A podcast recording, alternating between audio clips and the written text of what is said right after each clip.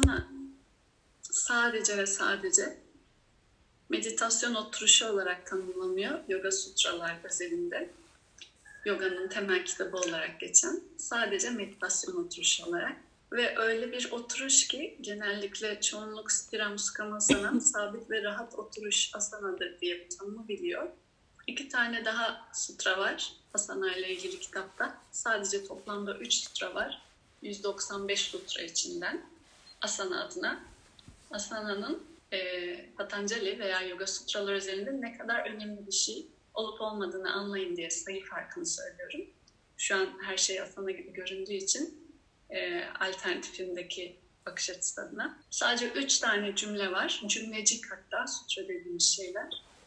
Birisi sabit ve rahat, sarsılmaz bir şekilde sabitlik, steryam diye konuştuğumuz. E, içeride böyle beton gibi olmak, hiçbir şekilde titrememek bile. Sukam içeriden aksine ama bu beton gibi veya sarsılmazlığın içinde müthiş bir rahatlık olması. Eğer böyle bir fiziksel poz şu an oturuşunuzda e, koruyabiliyorsanız bu zaten sizin bir nevi koltuğunuz. Asana, as oturmak koltuk kökünden geliyor. Koltuk yapıyorsunuz aslında. Asana aynı zamanda koltuk anlamında da normal dil içinde Sanskrit'te kullanılıyor. Kendine bir koltuk yapıp koltuğun içine oturmuşsun gibi. Nasıl rah rahatsa o koltuk, oturduğunuz koltuklar ve nasıl sarsılmaz sabitse bedeniniz de bir koltuk gibi sarsılmaz ve sabit bir hale geliyor. Eğer bu gerçekleşirse olacak olan şey sonrasında devamında yaptığımız süreçle gidip gelmelerle beraber zihnin söylediği iyi, güzel, çirkin, kötü, tercih ederim, tercih etmem, hoşuma gitti, hoşuma gitmedi bütün 30 dakika boyunca aslında zihnin bu iki farklı gölgesi ve renklendirmesiyle bizatihi yüzleşmiş oluyoruz. Buna izin veriyoruz diye konuşmuştuk. Mesela bacağım şu an uyuştu, bundan hoşlanmıyorum. Dışarıdan ses geliyor, bundan hoşlanmıyorum. Aa içimde çok güzel bir his oluştu, çok hoşuma gitti. İki kaşımın arasında sanki ışıklar belirdi, çok hoşuma gitti bu cümlelerin hiçbirinin denmediği bir hal adına aslında. Çünkü bu cümlelerin hepsini gün içerisinde daima ve sürekli söylediği için nesneye bağlı olarak, nesnenin yarattığı hale bağlı olarak iyi, kötü, güzel, çirkin, hoşuma gitti, hoşuma gitmedi. Sürekli zihinde bir bu tarafa, bunu raga diye Bhagavad Gita'da bolca konuştuk. Bir de bu tarafa veşa diye yani hoşlanmadım, olumsuz olan deneyim bu tarafa giden iki sarkacı var. İkinci sutrası Patanjali'nin çabasız bir şekilde bu sabitlik ve rahatlığın içinde sanki sonsuza kadar oturabilecekmiş gibi kalırsa bunun adı asana. Bu ikinci sutra. Bunu çok insan bilmiyor. Birinciyi sadece biliyor. Çabasız bir şekilde tekrarlıyorum sanki sonsuzluğun içinde sonsuza kadar böyle oturabilecekmiş gibi oturursa bunun adı asana. Ve üçüncü sutra aslında en önemlisi neden bunu yaptığını söylüyor. Demin anlattığım Ragat Vesha ile ilgili. İşte o zaman tato diye başlıyor. İşte o zaman zihindeki ikilikler sona ermeye başlar. Dvandva anabikata. Dvandva ikilik, dualite. Ragat Vesha. Eğer siz her durum ve koşul içerisinde sabitliğinizi ve içsel rahatlığınızı koruyabilecek şekilde bedeni ve dolayısıyla aslında terbiye ettiğiniz zihni, ama önce bedenle başlıyor, terbiye edip eğitebilirseniz o zaman her tür ikiliğin içerisinde de sabit ve rahat kalabilirsiniz. Bundan daha büyük bir bilgelik de herhalde e, bilmiyorum konuştuğumuz diğer bilgelikler olabilir. birbirini destekliyor ama gerçekten arkasındaki umarım e, püf noktayı yakalayabildiniz. Sarsılmaz ve sabit bedeni böyle bir kaya gibi oturtabilir halde o beton gibi eğitebilirsen eğitmeye çalıştığında elbette sarkacı olacak. Ama bunu ne zaman yapacaksın? İkinci sutran dedi. Çabasız bir hale gelene kadar sanki sonsuza kadar oturabilecek misin gibi. Öyle bir sabitlik ve rahatlık. Hiç çaba yok artık bunun içinde üçüncüsünde işte o zaman bunun sana verdiği şey şu olacak. Zihnin ikiliklerin içerisinde sarsılmayacak. Yani biz bu oturuşlar ve bu çalışmayla zihnin aslında bu ikiliklerinin renklendirmelerinin ortaya çıkmasına önce izin veriyor. Sonra onlarla beraber onların yavaş yavaş bizi hükmetmesinden ziyade bizim onlarla beraber huzur ve barış, sabitlik ve rahat içinde kalabilecek hale kendimizi getirmek adına kendimizi terbiye ediyoruz bu çalışmalarla. Meditasyon bunun için bir numaralı en üst seviye çalışma. Alt basamaklar buna hazırlayan öncüller. Yani asana, pranayama vesaire. Dolayısıyla bir şeyler geliyorsa zihne gelsin. Çünkü zihnimizin renklendirmelerini, raga dveşaları görmek için oturuyoruz. Ama geldiği zaman peşine gidip onu beslemeyin. Evet gerçekten de kötü.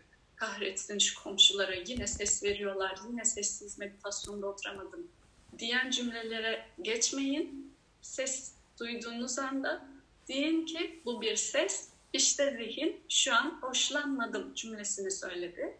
Tamam bu cümleye ve bu sese bakıyorum.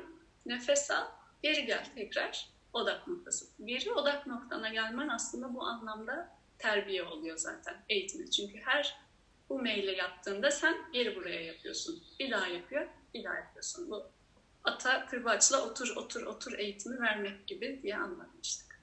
Meditasyon ve asana başlığında bu aklımızda olsun. Bhagavad Gita erdemlerden bugün 11.deyiz. 11.ye gelmeden önce konuştuğumuz 10 tanesi amanitvam, kibirden muafiyet, adamlıkvam, yapmacıksız, gösterişsiz olmak, olduğun halinle olmak, ahimsa incitmemek, zarar vermemek, fiziksel, zihinsel ve sözel, Kshanti başkalarıyla uyum içerisinde olmak. Ateş soğuksa soğuk, akrep zehirliyse zehirli bunu kabul ederek onlar uyarınca ilişkiye girmek. Arçavam dürüstlük, söz, düşünce ve eylemin bir arada uyum içerisinde olması dürüstlüktü. Acharya Upasanam, öğretmene veya bilgiye, bilgiyi sunan araçlara hizmet veya saygı. Şavuçam, saflık, temizlikti, gereksiz olan e, şeylerin ortadan kaldırılmasını temizlik diye tanımlamıştık, bütünlüğü bozan. Dolayısıyla fiziksel bedenin, zihnin ve sözlerin gereksizliklerini, katışıklarını arındırmak şavuçam oluyordu. Steyriyam azimle sebat etmek, hedef neyse o hedef adına demin konuştuğumuz gibi sabitliğini bozmamak, sarsıntı geldiğini tekrar kendini toplayıp devam. Atma Vinigraha, zihin hakimi veya nefis kontrolü diye konuşmuştuk ama zihin düşünceleri üzerinde kontrol sahibi olmaktı. Zihnin sizi eski alışkanlıklarıyla veya dışarıdaki dünyanın yapıştırmalarıyla yönetmemesi sizin onun üzerinde hakim olmanız. Ki meditasyon üzerinde bunu bol bol konuştuk. Indriyar Teshu Vairagyam dünün erdemiydi. Duyu nesnelerine karşı tutunmamak, bağlanmamak, kölesi olmamak, hoşlandım hoşlanmadımın özellikle duyu organları üzerinden, beşli üzerinden olduğunu söyleyerek duyu organları terbiyesiydi. Bugününki anahankara. Ahankara, an ahankara. Am geldiğinde önüne Sanskrit'te olumsuz bir demiştik. A imsah gibi. İmsah incitmek, A gelince incitmemek. Dolayısıyla burada da ahankarayı olmama hali an öneki gelmiş. Ahankara üzerine daha konuşacağım. Ne demek olduğunu çok önemli bir kelime. E, bu felsefe içerisinde tüm manevi öğretilerde de yoga gibi. Benlik demek, bencillik gibi çevrilmiş. Burada bu şekilde de yazmışız. Ama daha incelikli bir kelime. Şimdi kitabı önce okuyayım. Sonra üzerine yorum yapalım. Ana hankara bencilliğin olmaması. Bunun elde edilmesi hususunda pek çok, pek çok unsur rol oynar. Asla bir şeyi sadece kendi başınıza başardığınızı düşünmeyin. Bu cümleyi bir daha okuyacağım. Asla bir şeyi sadece kendi başınıza başardığınızı düşünmeyin. Bu olguyu idrak etmek ana hankara yaklaşımı getirir. Asla bir şeyi sadece kendi başınıza başardığınızı düşünmeyin. Asla diyor. Çok iddialı. Başka şekilde cümleyi düzenlersek hiçbir şeyi siz kendi başınıza yapmadınız hayatınızda şimdiye kadar. Hatta bu kadar iddialı. Bir şey yaptım diyorsanız bu yalan. Siz yapmadınız.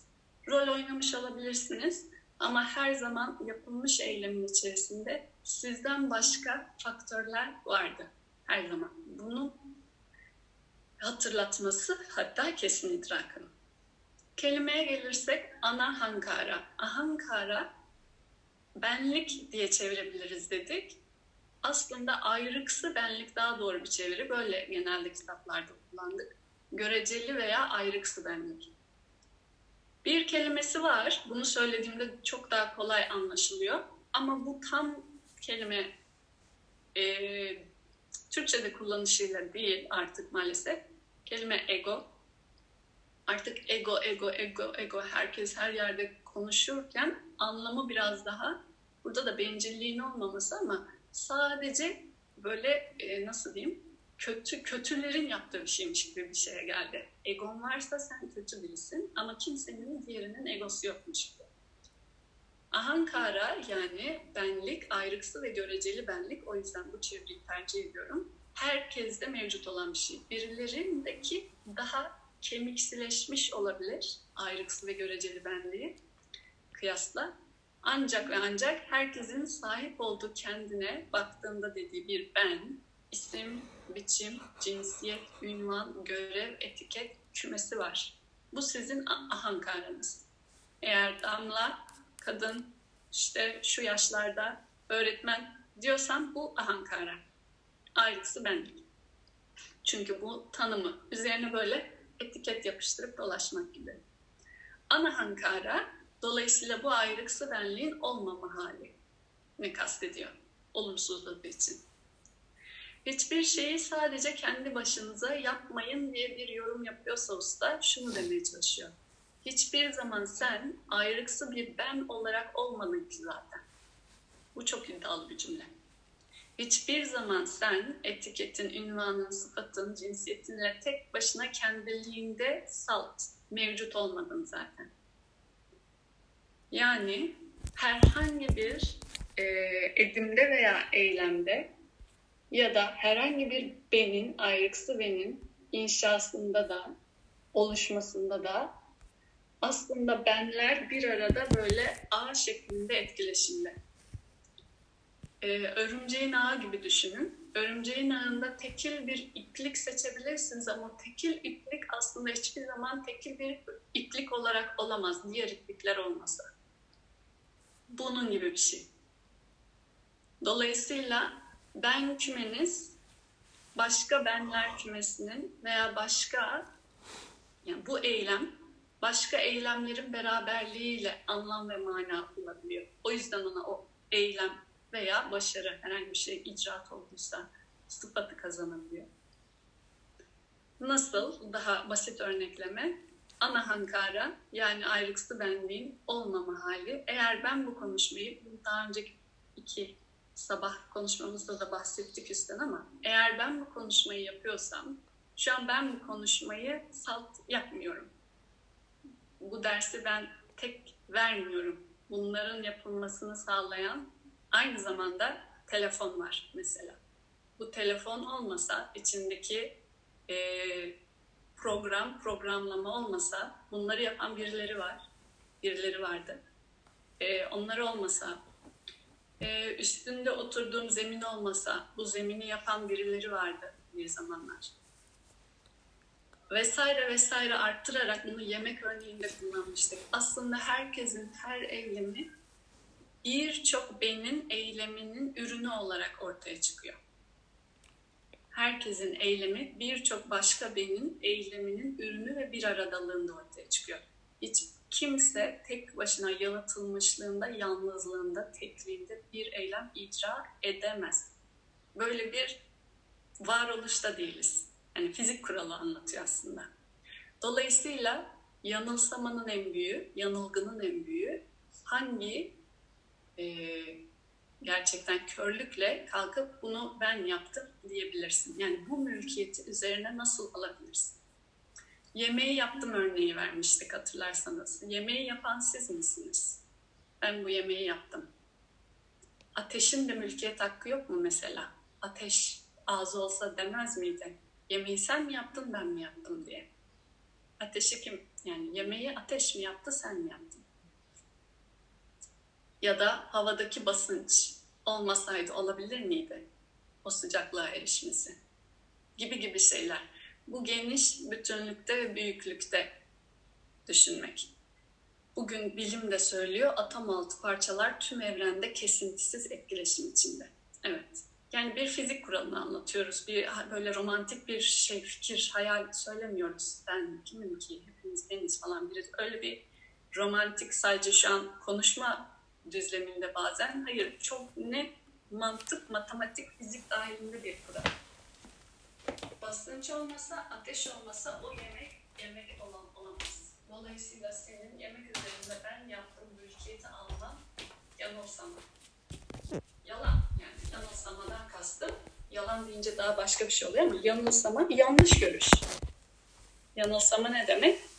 Bir e, çölde e, su şey görüyorsanız buna yanılsama deniyor. Yanlış görüş. Gözünün yanlış, o ışığın kırılmasından ortaya çıkan bir şey.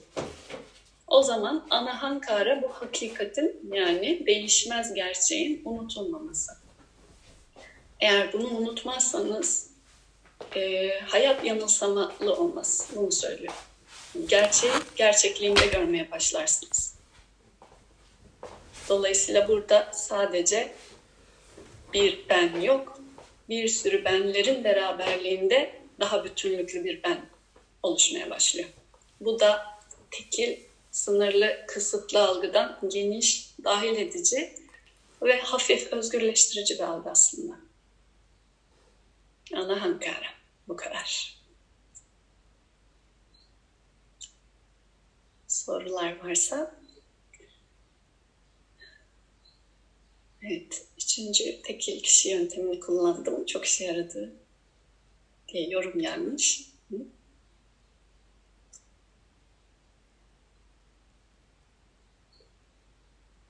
Anahankara ile bağlantılı Yoga Sutra referansı veya bilgisi verecek olursak belki bilenler vardır. Zihnin dingin ve dengeli, kendi içindeki o mutlak sabitliğini koruması önünde engel diye anlattığı Patanjali Usta'nın beş kavram var.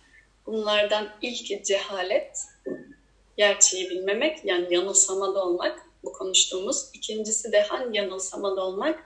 Asmita, anahankara ile bir sanskrit kelime. Anlamı aynı. Yanılsamalı ve ayrıksı benlik olarak kendini kurgulamak. Her tekil anahankarada bir buddhi ve manas var. Buddhi e, kişisel zeka demek, ayırt etme yetisi. Manas duyu verilerini toplayan, bir araya getiren enstrümanın adıydı. Zihin diye çevirmiştik. Ee, ama tekil kişisel ayırt etme yetine benim ayırt etme yetim ve gördüğün duyular tekilliğinde Arzum yazmış ama herkese hitaben cevaplıyorum. Tek, gördüğün duyular benim gözlerimle algıladığım duyular ve beraberinde benim atfetmemle çiçek veya atfetmemle perde dedirten yani duyular nasıl oluyor da bir araya geldiğinde ben görüyorum cümlesi çıkartıyor. Onu yapan şey ahankara, benlik. Yoksa şu an yaptığımız gibi aslında bu algıyı kırmak adına yapıyoruz. Ee, çiçek var diyebilirdin. Çiçeği görüyorum demenle çiçek var arasındaki fark. Duyuların verisini toplamakla duyuların verisini topladıktan sonra benlik atfıyla tanımlamak arasındaki fark gibi. Ve sahip olduğun tüm dünya ile kurduğun ilişki, iletişim ve bunlar arasındaki muhakeme ve kıyası benlik atfıyla yaptığında manas ve buddhi üzerinde ahankara mevcut oluyor. Yani benlik. Ayrısı benlik. Hmm. Aşırı alçak gönüllülük kötü bir şey midir? Anahankara bağlamında. Bunun içerisinde zaten bir tanım var. Aşırı alçak gönüllülük. Zaten kendin ona bir Ragadvesha bağlamında tanımlamışsın. Alçak gönüllülük var bir de aşırı alçak gönüllülük var. Bilmiyorum şu an mesajım gitti mi birincisi. Zaten aşırı alçak gönüllülük değilse o eylem aşırı alçak gönüllülük diye tanımlamazsın. Bu birincisi. Ee, anahankara dolayısıyla ne alçak gönüllülük ne de aşırı alçak gönüllülük. Yakalayabiliyor musun dediğimi bilmiyorum. Alçak gönüllülük dediğinde zaten farklı bir bakış açısına göre bir şey yapmaya çalışmak olarak koyuyorsun. Yani e, karşıtların birbirini var ettiğini düşündüğünde, bunu daha önce de konuştunuz. Güneş, güneş şefkatli değil. Güneşin şefkatli olduğunu düşünüyorsanız bu bir bakış açısının ürünü olarak bir sıfatın yapıştırılması. Güneş var sadece ve varlığı patlamalarla içerisinden belli enerji çıkartmak. Bunun sonucunda sıcaklık, ısı, yaşam verebilir. Ama güneşin böyle bir amacı yok. Burayı yakalayabiliyorsanız güneşe alçak gönüllü de demezsiniz. Aa herkese eşit her şeyini veriyor. Böyle bir amacı yok. Şefkatli de demezsiniz. Bu kavramlar aslında olmayan yani daha sınırlı ve kısıtlı hallerimize dair diğer karşıtlarıyla bizi e, daha bütüncül bakışa getirmek adına. Yine de iyi kötü Ragadvesha karşıt ikiliğinde konuştuğumuzu hatırlatmaya çalışıyorum bunlarla. Yoksa salt mutlaklığında varoluşunda o eylemi icra ediyorsa ne iyisi ne kötüsü ne alçak gönüllülüğü ne aşırı alçak gönüllülüğü ne de e, aslında kibir diye bir kavramı olmayan bir hal oluyor.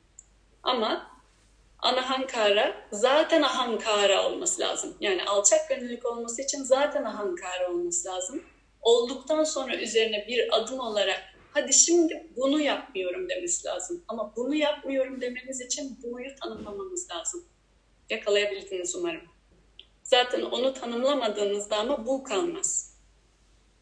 Anahankara dediğinizde e, nihayeti ve tamamında o zaman bu sadece gerçeği bilmek. Bağlantılılıkta ve bir aradalıkta, e, beraberlikte her şeyin mutlak mevcudiyette olduğunu bildiğinde Hı, tamam, iyi. O zaman ben diye ayrı bir şeyin olmadığını bildiğinde alçak gönüllü olmaya da gerek yok. Yani bu cümleyi söylemene gerek yok.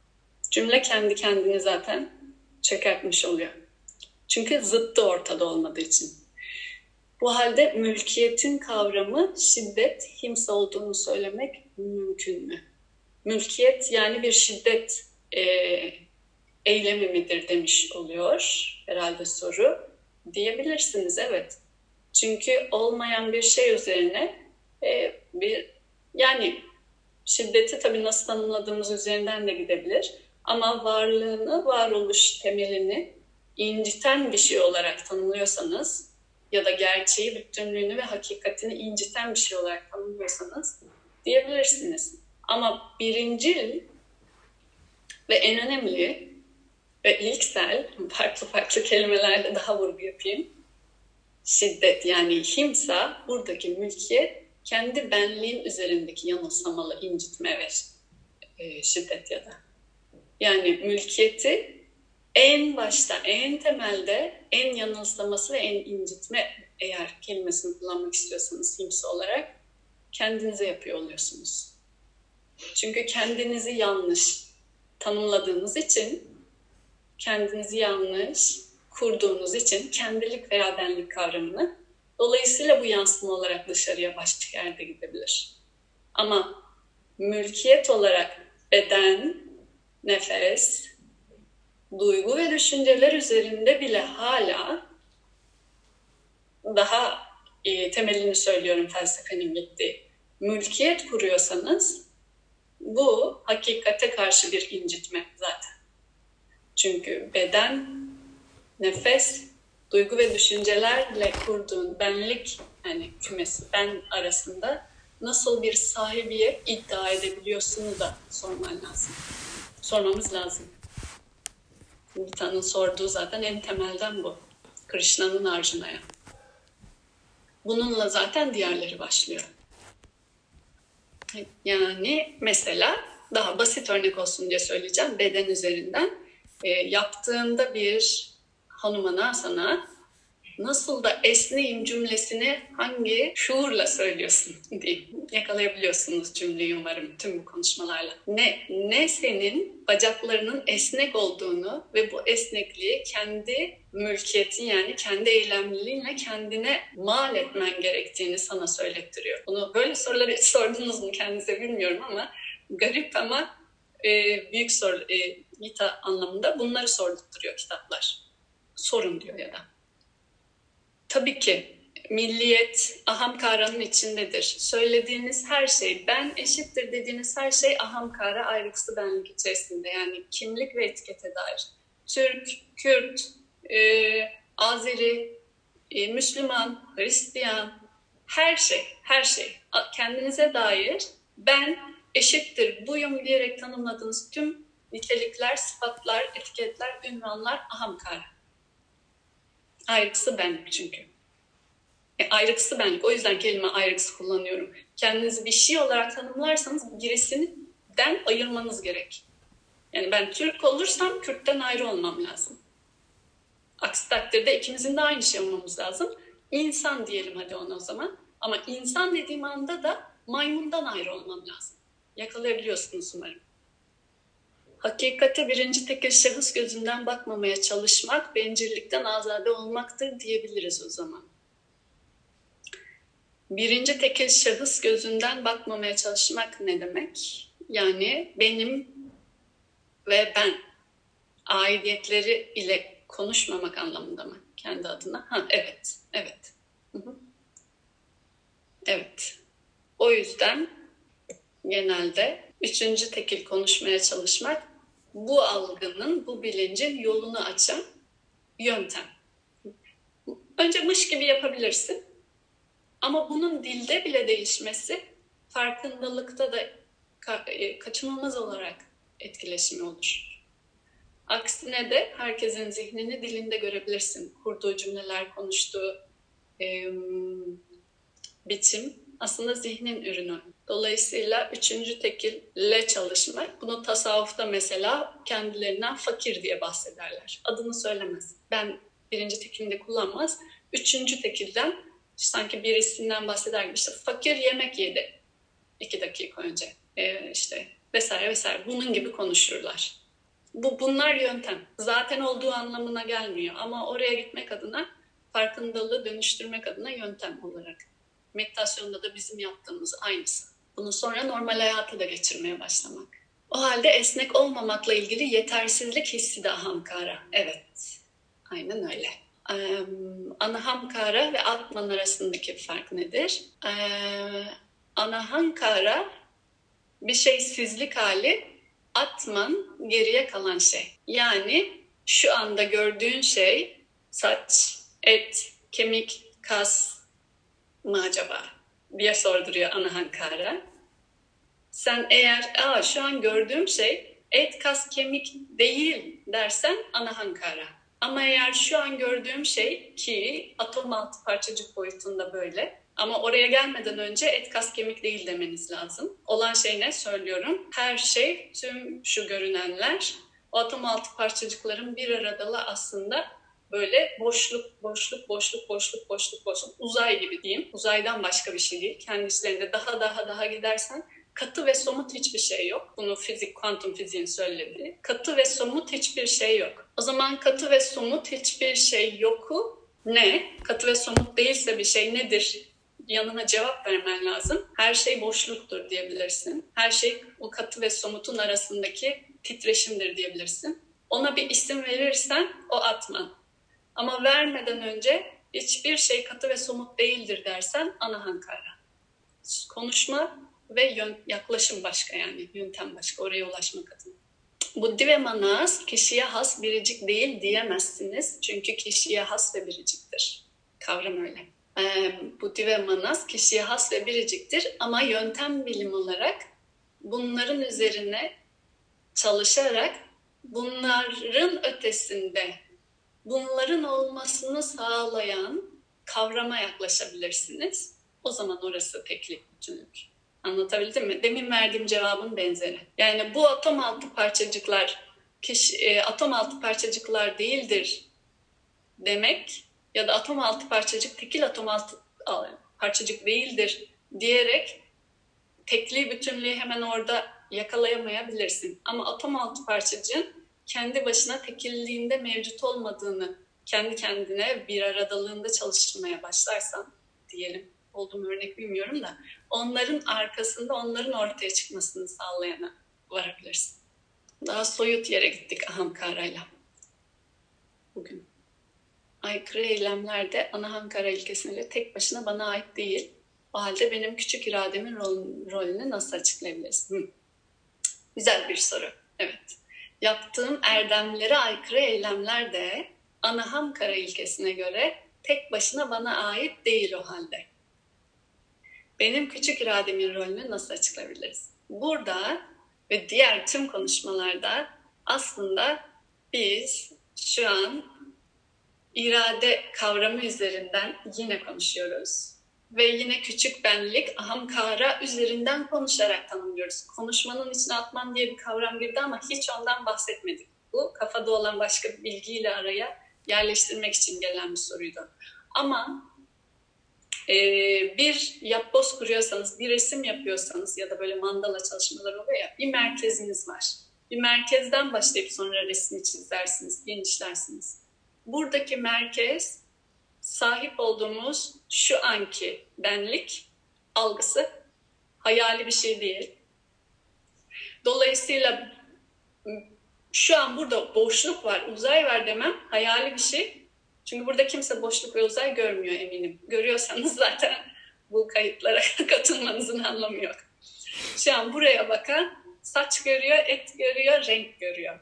O zaman saç, et ve renkten başlarsak bu e, anlamlı ve manalı bir yere gidebilir. O yüzden bireysel irade ve ayrıksı benlik kavramıyla başlamamız lazım. Ahamkara ana söz an ahamkara olarak tanımlıyor farkındaysanız. Atman diye yazmadı. Bu buraya önemli burası. Önce ahamkara yani ayrıksı benlik olarak tanımlıyor. Tanımladıktan sonra bunun üzerine çeşitlendirme ve şekillendirmeye gidecek. Dolayısıyla biz şu anda ayrıksı ve küçük, ayrıksı ve göreceli benlikler olarak ayrıksı ve göreceli benliği kabul etmekle başlayabiliriz. Birinci adım. Ama bunun ayrıksı ve göreceli benlik olduğunu kabul etmek önemli. Yani ayrıksı ve göreceli kelimesi önemli. Yani bir kadının işte e, adım şu, yaptığım iş bu. Küçük irade kabul olmadan iradesizlik diye bir kavrama çıkamayız. Yani irade kavramını kabul etmeden iradesizlik kavramına ulaşmak mümkün değil. Adı üstünde iradesizlik. Dolayısıyla iradenin ne olduğunu bilmen lazım önce. O yüzden ahamkaranın ne olduğunu herkesin önce bilmesi lazım. Kendiyle ilgili bu anlamda güzel bir çalışma yapması lazım. Kabul sürecine geçmesi lazım. Ve yaptıktan sonra bunu bunların içerisinde nasıl bir ahamkara olması gerektiğine dair kurgu yapabilir. Bu noktada Tamasya Sattva göreceli olarak daha soyut ve daha saf olan bir ahamkara. Önce kabul, sonra katıdan yumuşatmaya dair yine kendini kabul ederek bir şeyi katıdan yumuşatmaya gidiyorsanız onun varlığını kabul edersiniz. Dolayısıyla ahamkara yine kabulle gidiyor. O zaman sattvik bir ahamkaraya doğru gitmesi, yani olumlu erdemler diye konuştuğumuz şeyler bu noktada devreye giriyor ve irade de zaten ahamkaranın kabulüyle doğalında kabul edildi. Ve bu yaptıklarımız, bu konuşmalarımızın da ta kendisi bu. Hepsi bu. Önce buraya, buraya, buraya, buraya doğru gitmek. Buraya giderken sattvik bir ahamkaranın ürünü olarak anahankara gelebilir. Tekrarlıyorum, satvik bir ahamkaranın ürünü olarak anahankara gelebilir. Söylediği şey şu anahankara, ben bunları yapmadım ki, benden başka yapanlar da var. Dikkat, yapılış var demiyor. Eğer yemeğe bakıp şu an yapılış var diyorsanız dediğim gibi burada konuşmamızın anlamı yok. Ama yemeğe bakıp yemek yapıyorum derken sonra yemeği senden başka yapanlar da varı söylüyorsanız bu anahamkara. Ve bu ahamkara üzerinden an ekiyle yani satvik bir ahamkaraya doğru gidiş. İçinde de irade var. Çünkü cümle olarak sen diyorsun. Kime? Sana. Felsefenin zorluğu senin senle konuşman zaten. Çünkü burada o kim konuşuyor, kimle konuşuyor paradoks başlıyor ama önce kabul etmek lazım. Oldu mu o ya bilmiyorum. Peki. Hayatımızda bir şeyler öğrenmeye çalışıyoruz. Ve benzeri demek istediniz mi? tamam. evet. Ee, çok mu zor? Bütün Bhagavad Gita bunun üzerine. Bütün 18 bölüm, bütün 18'ler sadece bu cümle üzerine. Eğer o yüzden çok önemli bir soru dedim. Soru yani kendimize böyle sorular sorduğumuzda aslında anlamaya daha yakınız. O yüzden umutlu bir durum bu. Bu soruyu sorduğunuzda çünkü bu sorunun talep ettiği şeye dair daha fazla açıklık var demek farkındalıkta.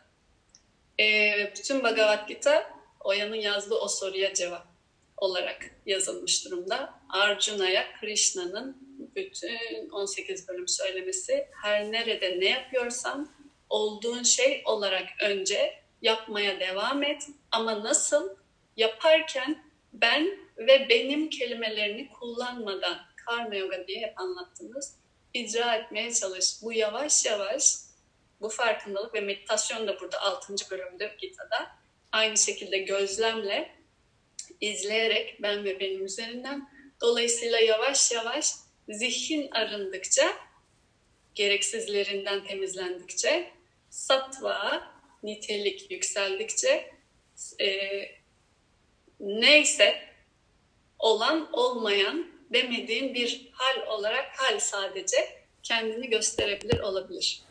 Evet, maruz bırakmak e, ve konuşulan yöntemlerin hepsi bunun adına şu, şu şunlarda bile aslında e, idrak var ve konuşma da var ama bunun bile irade olduğunun farkındasınız değil mi? Burada bile paradoks var. Anlıyorum demek bile ahamkara. Anlatıyorum demek de, anladın mı demek de. Daha fazla bilmece konuşmayalım bilmece. Sattvik ahamkara ürünü olarak anahamkara gelebilir mi? Tekrar açın lütfen. Satvik bir ahamkara, satvik yani saf, daha e, ay, zekanın daha açık olduğu demekti. Zihnin daha dengeli, dingin olduğu demekti. Daha zihni dengeli, dingin, zekası uyanmaya, keskinleşmeye, ayırt etmeye açık bir benliğin ürünü olarak ben neyi yapıyorum ki cümlesi gelebilir. Cümleyi tekrar kurdum, içeriğini tekrar Türkçeleştirerek.